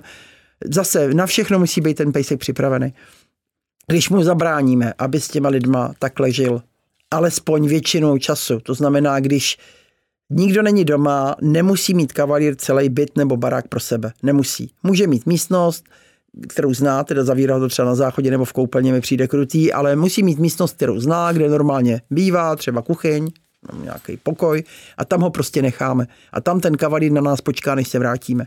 A potom, když už teda přijdeme, tak on ale potřebuje být s náma. To znamená, když ně, někam jdeme, tak ho vezmeme sebou. A když přijde další člen rodiny a zase se, se něco bude odehrávat, tak zase, zase se vezme, vezme pejsek sebou na ty dovolený, to už jsem taky říkala. A když ho nemůžeme někam sebou vzít na delší dobu, zase je dobré mít někoho, na koho je ten kavalír zvyklý. to znamená, když od malička náš kavalír bude chodit k babice a k dědečkovi na hlídání, tak uh, se vůbec nestane nic, když na 14 dní tam potom půjde, jako když pojedeme někam na nějakou atraktivní dovolenou, kam by se nám nehodil. No a když si teda mluvila o tom lese a o tom pískání na tu píšťalku, tak eh, myslím, že se nestává, že ten kavalír si najednou vzpomene, že kdysi dávno teda měl tu dámu s tou kuší a že teda někde tam v tom lese vyhledávali ty sluky, takže nasadí nos k zemi a že se bude podívat, jestli třeba sluky by nebyly ještě i v dnešních lesích tady no, v českých no, hvozdech. A to je právě zase o té výchově, že jo. Já tvrdím, že e, svobodný je jenom vychovaný pes. No. A když pes není vychovaný, tak asi do toho lesa nepatří. Já zase e, chápu, že třeba e, naši, naši e, zákonodárci volný pohyb psa po lese neschvalují. Já si myslím, že nemusí ten pes být na vodítku, když ho mám naprosto dokonale zvládnutého a ten pes mi nelítá za zvěří, necpe se někam, kde nemá co dělat, nerve se do houštin, takže v tom lese klidně může se mnou být na volno. Navíc my navštěvujeme lesy, které jsou takzvané rekreační, takže ta zvěř jednak, pokud tam vůbec je, je zvyklá na to, že se tam ty lidi pohybujou. Máme tam daňky krásné, nikdy jsem netušil, jak je daněk obrovský, to je prostě kolos. a když je potkáme, tak oni už právě ani moc neutíkají, ty, ty srny a ty daňkové. A ty kavalíři nejsou na vysokou zvěř. Že jo? To není pes, který by pro nás sledoval jelena. Takže oni spíš mají takovou, takovou jako, že vyběhnou třeba, stádo srnek proběhne, tak, tak holky za nimi vyběhnou, no a tak po 50 metrech vidějí, že prostě nemají šanci, tak se zase vrátí. Asi by bylo horší, kdyby eh, jsme bydleli v lokalitě, kdyby byli třeba bažanti nebo korobtve, který jim vyletí před nosem. Přece jenom ten kavalír je na tu pernatou, že jo, tedy. Ten je na, na ty sluky, takže já se domnívám, že, že, ten, eh, že ten bažan by byl asi větší problém, ale, ale eh, tím, že zase eh, máme to udělané tak, že ten kursing, to je taková ta, ta věc, kdy pes běží za střepcem a na konci té dráhy ten střepec dostihne a má tu krásnou možnost prostě s tím zatřást a prostě tu kořist, jo. Takže tam vždycky střepec chytne. Zatímco v lese nikdy nic nechytne. Takže mám pocit, že třeba tady u té Chelsea se to tak jako nastavilo, že kursing super, protože tam chytnu střepe vždycky a ten les, proč bych honila, nebo pražský holuby, jo, na co bych honila pražský holuby, když mi stejně vždycky uletěj. Nebo ta straka drzá, která nám tam hopká, když jdem s odpadkama, tak tu už se taky naučila eh, ignorovat, protože zase ta straka jí vždycky uletí. Že jo. No, takže ono je to i o takovém tom rozumné, té rozumné výchově, takovým tom jako, že e, něco se smí, něco ne, se nesmí, něco se nesmí vůbec. A něco jenom někdy. A něco jenom někdy. Kavalíři mají krásnou hedvábnou srst, s čím musí počítat eh, zájemce o toto plemeno, jak o ní bude pečovat? Uh, ta srst je, uh, by měla být takzvaně samočistící. Uh, je to, je to věc, kdy ta srst by měla být pružná, pevná, hladká, zdravá. Když je takhle nastavený ten kavalír, tak když přijdeme z lesa, tak samozřejmě má spoustu větviček, jehličí a čeho všeho. E, na chvilku si lehne a pak vstane a dvě třetiny e, toho jehličí a těch šišek zůstanou v tom plíšku nebo, nebo na té lavičce. A ten zbytek potom hřebenem, hřebenem a kartáčem e, vyčešu. Eh, používá se i, mm, eh, i takový sprej rozčesávací třeba na kavalíry. Musí, některé partie se musí omývat, třeba když přijdeme z vycházky, tak eh, to neznamená šamponovat každý den, ale dát do sprchového koutu a sprchou trošku omít zadeček nebo packy, protože tam ta srst je samozřejmě, samozřejmě víc, víc taková jakoby znečištěná. Jejich uši, krásný, dlouhý, by se taky měly pročesávat, ale Není to povinnost, že bych každý den dvě hodiny strávila s kavalírem někde na stole a česala ho. Takhle, takhle to není. Eh, je to o tom, kde se pohybuju. Jestliže jsem, že jsem na, na dvorku, kde je krátká tráva, beton a není tam žádný, žádná věc, která by se mu zamotala do kožichu, tak tam asi vystačilo dvakrát za týden třeba pročesat to zvířátko. A když jsem třeba na chatě, tak tam samozřejmě každý den, když se vrátím od toho lesa, tak ji zbavuju těch větviček, ale zase, že bych koupala pejska každý 14 dní, to určitě ne, protože to je u všech plemen časté koupání, šamponování, té, té srsti nesvědčí. Ta srst taky odráží jednak genetiku, geneticky je podmíněná, jestli bude tahle krásná, hladká, dlouhá, ale také krmení třeba. Takže když budu špatně krmit kavalíra, tak na té srsti to poznám asi jako úplně, úplně napřed. No, potom samozřejmě línají, Ne, že ne. Kdo si myslí, že si koupí kavalíra, nebude mít doma ani chlup, protože takzvaně nemají podsadu, tak to je špatně, to, to není pravda. Ty kavalíři línají dvakrát za rok poměrně značně. E, tahle to má nastavení dobře, nejvíc líná někdy v červnu, v červenci to už jsme na chatě a potom před Vánocema to stejně uklízím celý byt, takže to mi ani tak moc nevadí. Ale zase tím vyčesáváním, pročesáváním a zbavováním té staré srsti se ubráním tomu, abych měla, abych měla být nějak extrémně chlupatý. No a zrušila jsem koberce samozřejmě, mám jenom jednu předložku před postelí, protože mě to nebaví, takže e, koberce v kavalíří domácnosti ani nedoporučuju. A co se týče stříhání nebo holení těch kavalírů, to je taky velká taková disku, diskutabilní otázka. Když budu mít psa, který bude dělat nějaký sport, typu třeba, já nevím, třeba kursing, a budu mít psa, který je z takové té linie hodně dlouhé chlupy. To znamená, že on bude mít ty uši až po, po lokty a, a na bříšku chlupy, že si po nich pomalu bude šlapat a já z něho chci mít sportáka nebo Eh, pejska, který se mnou denně chodí do terénu, kde se fakt obalí, tak samozřejmě ty nůžky vezmu a samozřejmě mu hezky tu, ty parády, to znamená ty závěsy, odstříhám. To je jedna věc. To je úprava toho kavalíra na takovou bezúdržbovou jakoby formu. Druhá věc je, vezmu strojek a toho kavalíra vezmu na kůži. To je strašně špatně, protože ten pes na to není plánovaný. A ten pes e, v horku, v zimě, v dešti, Eh, ve sněhu strašně trpí, protože přirozená termoregulační vrstva srsti mu byla odebrána. Takže oni ty lidi vyholejí toho psa a pak ho oblíkají třeba. Já tomu moc nerozumím. Nelíbí se mi to. A spousta lidí tvrdí, že si, že si oddychne ten pes, že mu líp, že vlastně mu není horko, když ho oholej.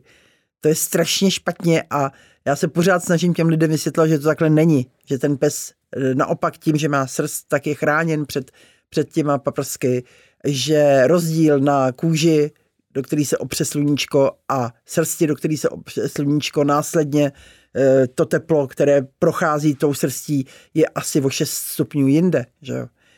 A když si uvědomím, že například kavalír, to bříško má, kolik to může být, 20 centiáků nad zemí a já ho vezmu Eh, v Praze v srpnu v pravý poledne na chodník, který má 50, to už je dneska, to už dneska víme, že ty chodníky jsou takhle rozpálený, tak ho v podstatě ugriluju tím, že mu má vyholený to břicho. Že? Taky e, tvrdím, že normální člověk v pravý poledne v létě nikam psa nerve.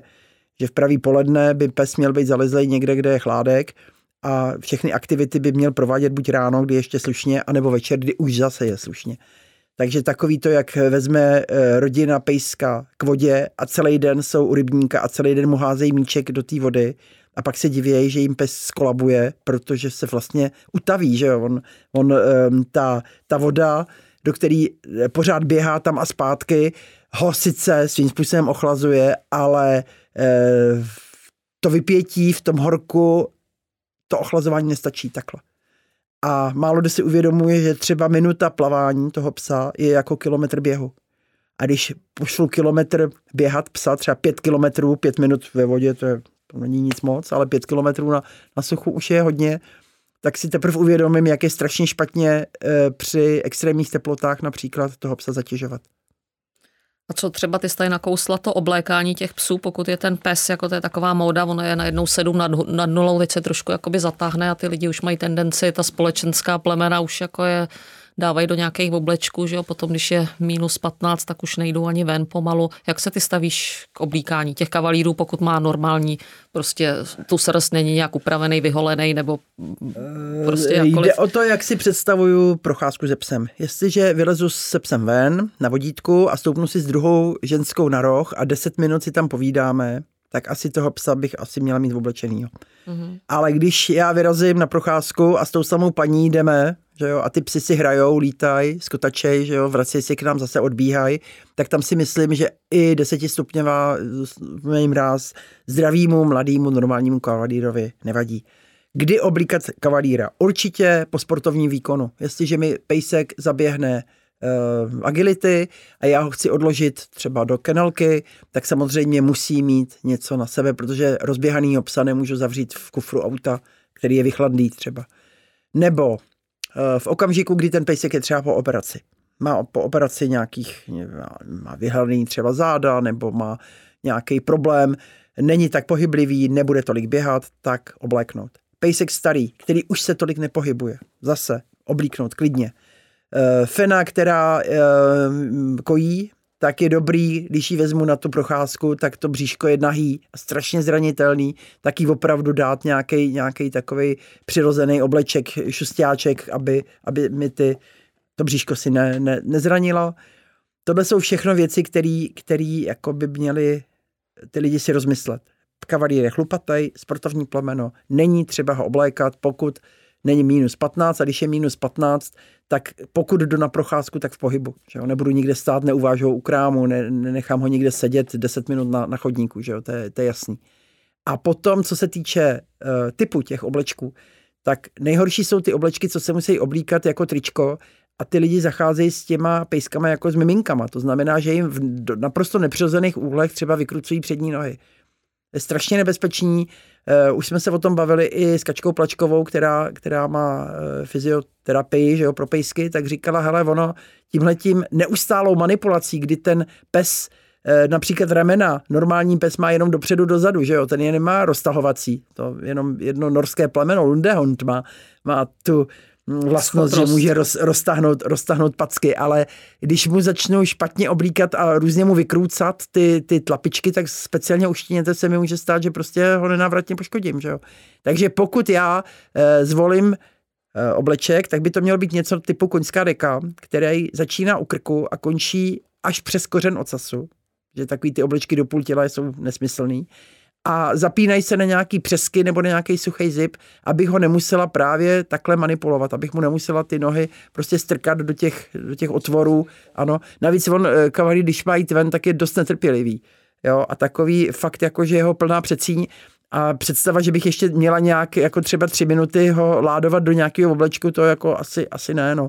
Já s těma oblečkama nejsem moc mířena. Samozřejmě starýmu pejskovi, starýmu pánovi jsem potom obleček dávala, měl trošku problémy se zádama, tak dostal takovou krásnou skotskou kostku, vypadal jak takový ten, ten eh, lord. Ještě fajfku by to chtělo. Nevím, na co jsou kapucky třeba u těch, u těch e, oblečků, to jako, a nebo takový ty límce, on vypadá jak, jak pilotraf, jo, takový ty ty, ty bílý jako kožešinový límce.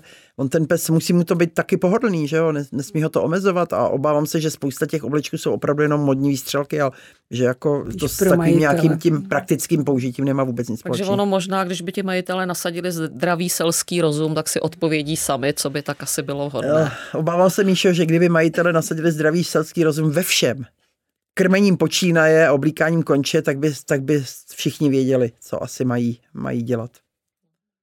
Když už teda mluvíme o těch chybách chovatelů, jak by měl vypadat ideální zájemce o štěně kavalíra? Je, je. Tadyhle jednoho mám zrovna před sebou. klidně Děkuju. bych, klidně bych, eh, takhle, já strašně nerada dávám eh, pejska někomu, koho vůbec neznám. Takže eh, když někdo by třeba chtěl, od, ale je to jenom moje filozofie, jo? nemůžu tvrdit, že takhle to mají všichni, ale když ode mě někdo chce pejska, tak si prostě musí počkat. Jo? Není to tak, že jako zavolá a já mu druhý den svěřím štěně. To v žádném případě. I když přijde na návštěvu ke mně naprosto cizí člověk, tak stejně uh, neodhadnu, nejsem takové, takový guru, abych věděla, že, že jako to bude u něj doma všechno dobře. A abych se mu spala do bytu a říkala, ukažte mi, kde bude ten pejsek bydlet, teď i on může uh, na tu moji návštěvu to upravit tak, že to vypadá báječně a potom za, za 14 dní zjistím, že pes žije někde v kůlně na dvorku, že jo. Takže dávám strašně ráda lidem, který znám, který jsou mít dlouhověcí přátelé, strašně ráda dávám štěňátko tam, kde už kavalír je nebo byl. Strašně ráda dávám štěňátko lidem, kteří eh, si počkají třeba teď z toho vrhu, co měla tady Čelza loni, tak si paní čekala skoro dva roky. No, řekla, řekla, že má eh, zájem o její štěňátko a že tedy si počká, až, až štěňátko bude. A v pravidelných intervalech se připomínala, ptala se, jak, jak si Čelza má a, a jestli teda uh, už se chystáme na nějaký jako přemýšlení o tom, kam půjdem krýt a, a jestli teda, e, a že jí zájem trvá. No samozřejmě takovýhlemu člověku, a ještě navíc ta paní má doma už jednoho kavalíra, že jo? tak takovýhlemu člověku já toho, toho pejska strašně ráda svěřím. Vůbec mi nevadí, když jsou to začínající chovatelé, protože ten kavalír se pro ty začínající chovatele hodí, ale pak bych potřebovala, aby mi slíbili a taky dodrželi trvalý e, vztah se mnou. vlastně přijdu tak jako trochu do rodiny. E, budeme spolu konzultovat změnu jídla, budeme spolu konzultovat změnu podmínek, budeme se spolu připravovat třeba e, na nějaký že ne každá štěněcí školka je výborná, všichni víme, o čem mluvím. Jako štěněcí školku si nepředstavuju, že se vezme šest štěňat různého věku eh, a různé velikosti a pustí se do, v, jedné, v jedné nějaké místnosti a, a tak si to jako vyříte mezi boží. sebou. No, děj se vůle boží, to ne, takhle, takhle to prostě nefunguje. A já mám zcela jasné představy, jak to štěňátko by mělo být vedeno, aby potom bylo připraveno na takovýhle bezproblémový život.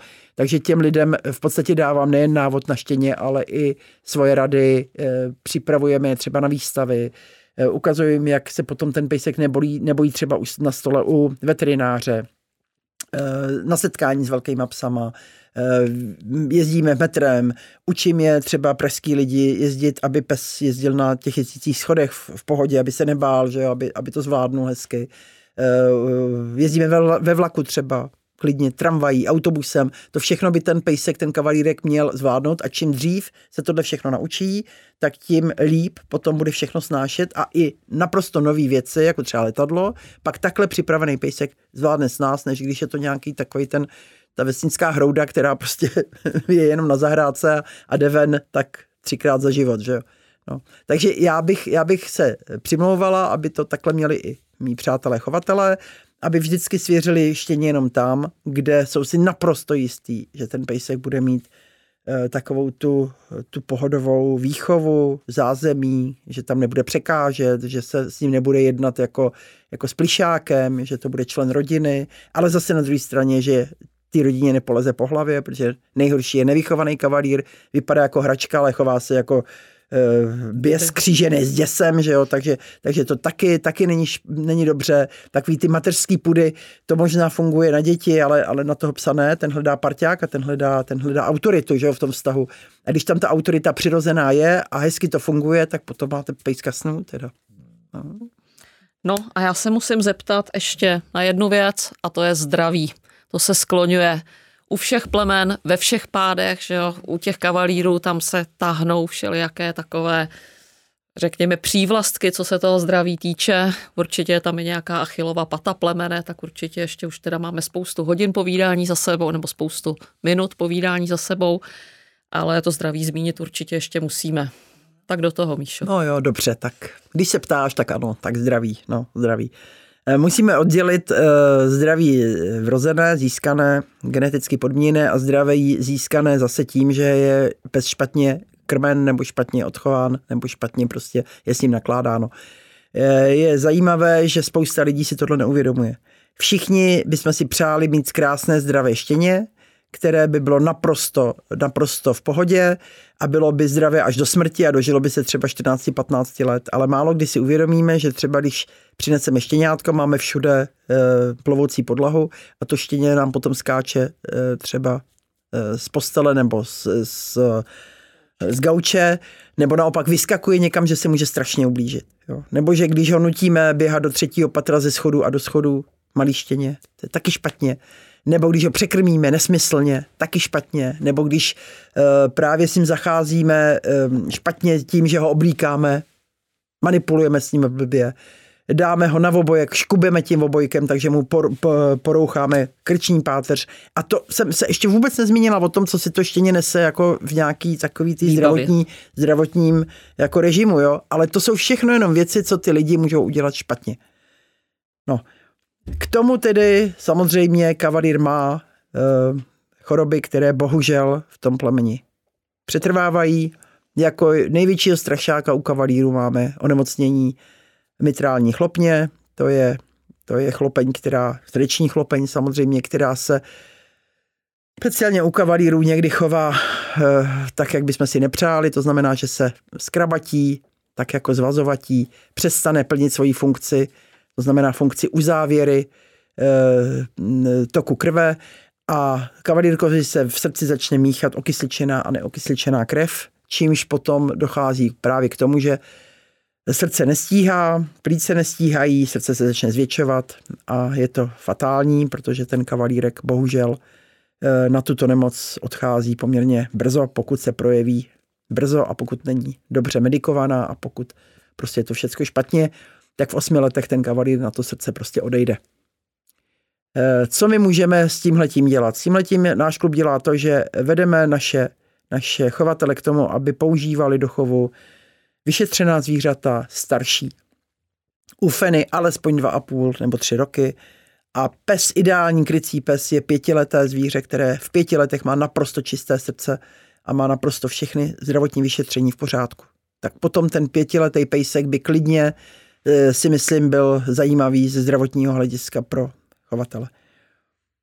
Eh, zase, co škodí pejskovi, který má dopředu Eh, toho strašáka v podobě špatné mitrální chlopně.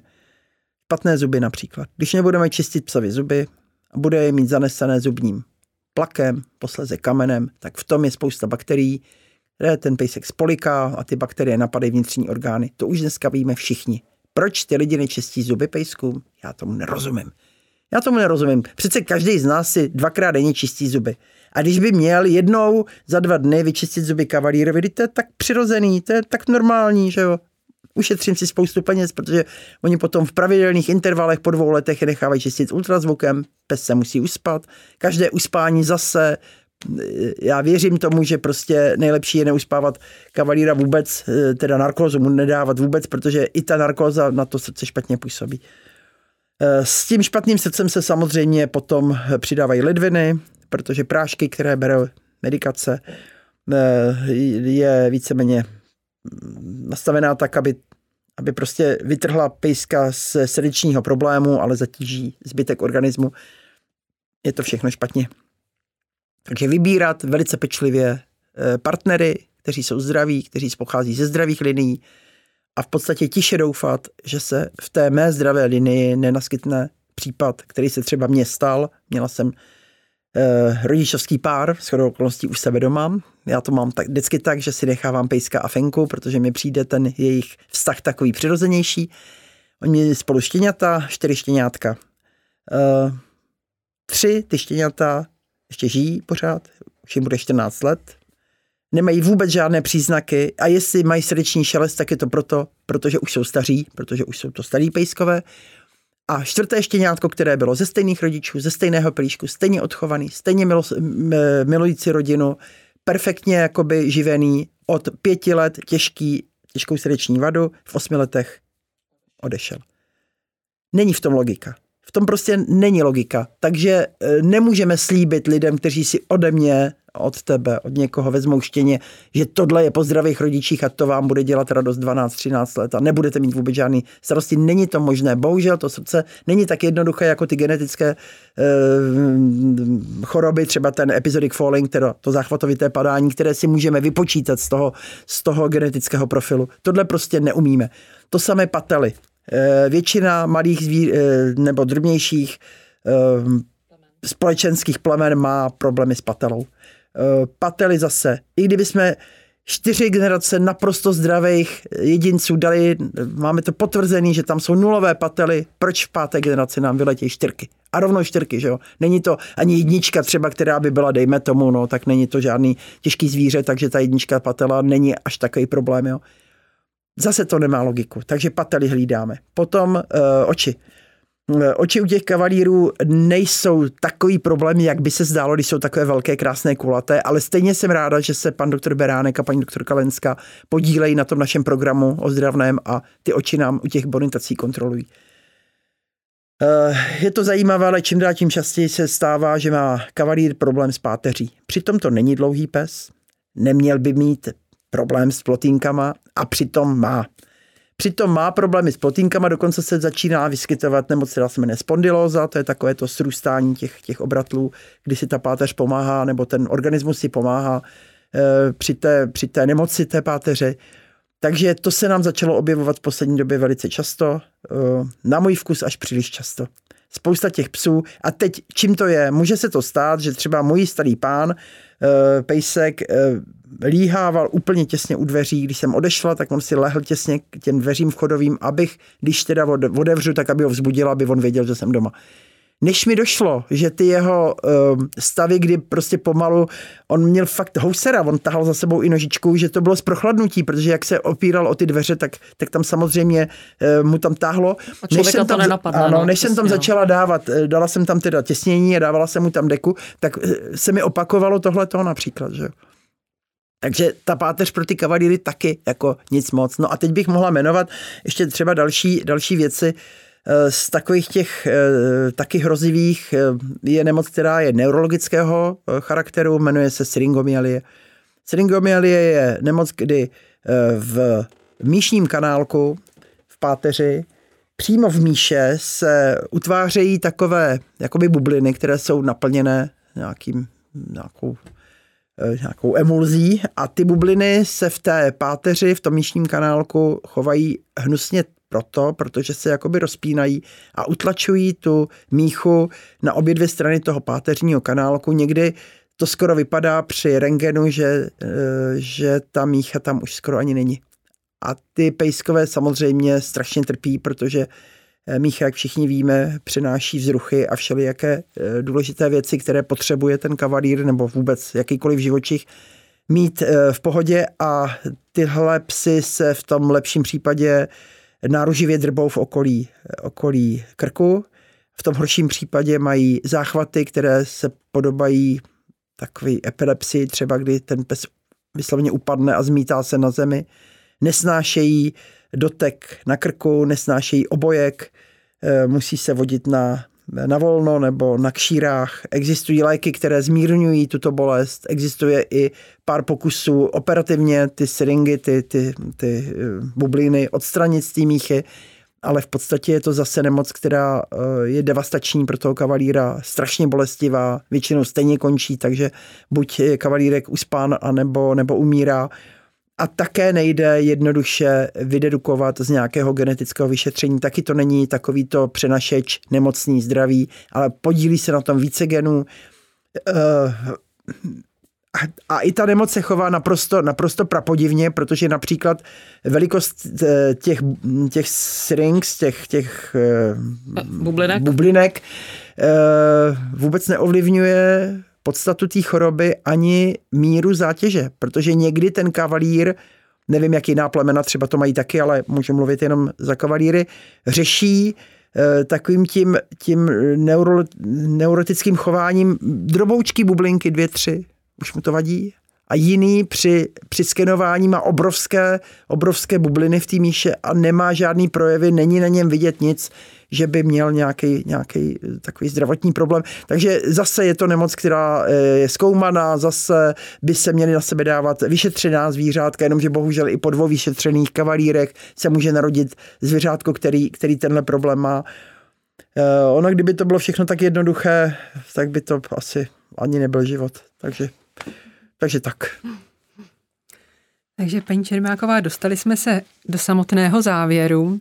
Já bych vás ještě poprosila, jestli byste nám řekla, jaké plány a vize v chovu máte do budoucna. Uh, tím myslíte mě samotnou, anebo klub jako takový? Co tak, chcete, řekněte. Dobře, tak za mě zase samotnou, já už uh, teď se chystám ještě, že bych mohla mít ještě jedno, jedno štěně, který už bych si krásně připravila, stejně tak jako tadyhle milostivou jestli se to povede, tak eh, třeba od ní štěňátko, že bych, že bych získala a to že, by, eh, to, že by asi byla moje taková jako fin, finálová, finálová akce, že bych měla konečně štěně z vlastního odchovu, protože vždycky moje, moje štěňátka, která se mnou byla doma, která, nebo pejsci, kteří tedy se mnou byli, vždycky měli jiné příjmení a ne mojí chovatelskou stanici Zlatý kavalír. Takže teď konečně bych mohla mít třeba toho Zlatého kavalíra doma a strašně bych si přála černozlatého pejska a strašně bych si přála, aby, aby to bylo už eh, v dohledné době, abych měla eh, takovou tu chuť, co pak sílu, ale chuť na to si ho hezky, hezky připravit a hezky socializovat a, a hezky tak prostě, aby to bylo štěně, kde bych zhodnotila všechny ty věci, které jsem se naučila za těch 30, 35 let chovu kavalíru. A e, že bych na něm i tak, tak trošku vyzkoušela všechny takové ty novinky, které teď třeba Franta Šusta má ve svých, ve svých e, knížkách a tak, takže na to se moc těším. Samozřejmě dál budu pomáhat e, s výchovou, přípravou kavalírů. Moje taková parketa jsou výstavy, takže, takže výstavní předvedení vedené nebo trénované pomocí pozitivní motivace mě strašně baví, protože ty psi vědí, co mají dělat a dělají to značením a pak na těch výstavách je to vidět krásně, který ten pejsek je připraven, není překvapen. No a potom bych tak jako si představovala, že bych si vychovala nějakého nástupce, už mám několik takových jako typů, velice šikovnou Lindu Výškovou, která by mohla krásně po mně převzít tyto 21 let stará slečna, takže ta eh, a už má náskok, protože umí už všechno to, co, to, co už já učím, že jo. Takže už má náskok a už je připravena na to, aby krásně po mně převzala všechny tyhle ty aktivity, eh, které by teda asi byly potřeba. No a potom mám tak ještě na čtyři roky mm, představu být předseda klubu a pak to předsednictví předat někomu, kdo, kdo má mozek v hlavě a kdo všechno nesmete ze stolu, ale bude pokračovat tam, kde já jsem třeba skončila, to by se mi taky líbilo. A v tom zdraví bych tak jako si myslela, že bychom mohli ještě něco udělat a že třeba nám pomůžou nějaký výzkumy, třeba nějaká laboratoř už dneska ví, jak na eh, nemoci, na onemocnění mitrální chlopně a na onemocnění syringomialí. Bylo by to krásný, to by, to by byl takový hezký, hezký dárek kdyby jsme věděli, jak na to, aby už kavalíři nebyli nemocní. No a já si myslím, že to by tak asi stačilo. Ještě jednu knížku bych teda chtěla napsat, takovou tu, tu poslední, kde schrnu všechno, co, co jsem se dozvěděla, co, co jsem, co jsem zaži, jako by nezažila. Ono to nebude žádná vzpomínková věc, ale bude to e, návod na to, jak ještě lépe s tím kavalírem se, se zžít a budovat. No. Tak já si myslím, že toho je dost. Je to mám ještě práce, panečku. To určitě. Skvělý. Takže se pojďme se rozloučit úplně poslední otázkou ze všech. Míšo, co by si popřála plemeni a jeho majitelům do budoucna? No. Hm. To je strašně složitý. Eh, já bych jim popřál, aby to teda šlapalo aspoň tak, jak to šlapalo doteď. No. S tím, že to zdraví by mohlo být lepší. S tím, že bychom mohli mít méně množitelů, kteří nám eh, bez ohledu na to, jestli jsou organizovaní v klubu nebo nejsou, jestli mají chovatelskou stanici nebo nemají, ale dělají strašné věci, protože bez ohledu na eh, připravenost zvířátek, bez ohledu na jejich zdravotní stav nebo na nějakou vybavenost, tak eh, plácejí páté přes deváté, protože kavalír je teď modní plemeno. A modní plemeno je vždycky špatně. Takže bych si tak strašně přála, aby ty kavalíři nebyli tak hodní a tak vstřícní a aby řekli, hele, tak tady, tady u tebe štěňátka mít já nikdy nebudu. Já si počkám, až budu někde, kde mě budou mít rádi a, a tam teprve ty štěňátka dám. Ale to je taková asi pohádka, no. Přála bych si, aby těch bezpapíráků bylo minimálně a aby těch lidí, kteří vidí za tím vrhem těch štěňátek jenom uh, ty statisíce, které se jim poženou do, do banky, tak těch, aby bylo co možná nejmíň, nejlépe vůbec žádní a aby ti, kteří to myslí s tím chovem vážně, tak aby nebyli otrávení a zkusili to tak ještě, ještě trošku. Skvělý, já ti strašně moc děkuji. Já myslím, že to bylo vyčerpávající, že teď určitě jsme čtená, teda čtenáři, posluchači, kteří by o kavalírovi do této doby uvažovali, tak myslím si, že spoustu z nich si určitě přesvědčá o tom, že je to fajn pejsek. Své spolumoderátorce, paní doktorce e, Prauzové bych ráda poděkovala za to, že mi tady s tím krásným dlouhým povídáním pomohla. Dámy, takže ještě jednou děkuju. E, posluchačům bych popřála hezký zbytek dne a těším se zase, zase někdy příště naslyšenou. Takže nashledanou. Nashledanou. Nashledanou a děkuji za pozvání.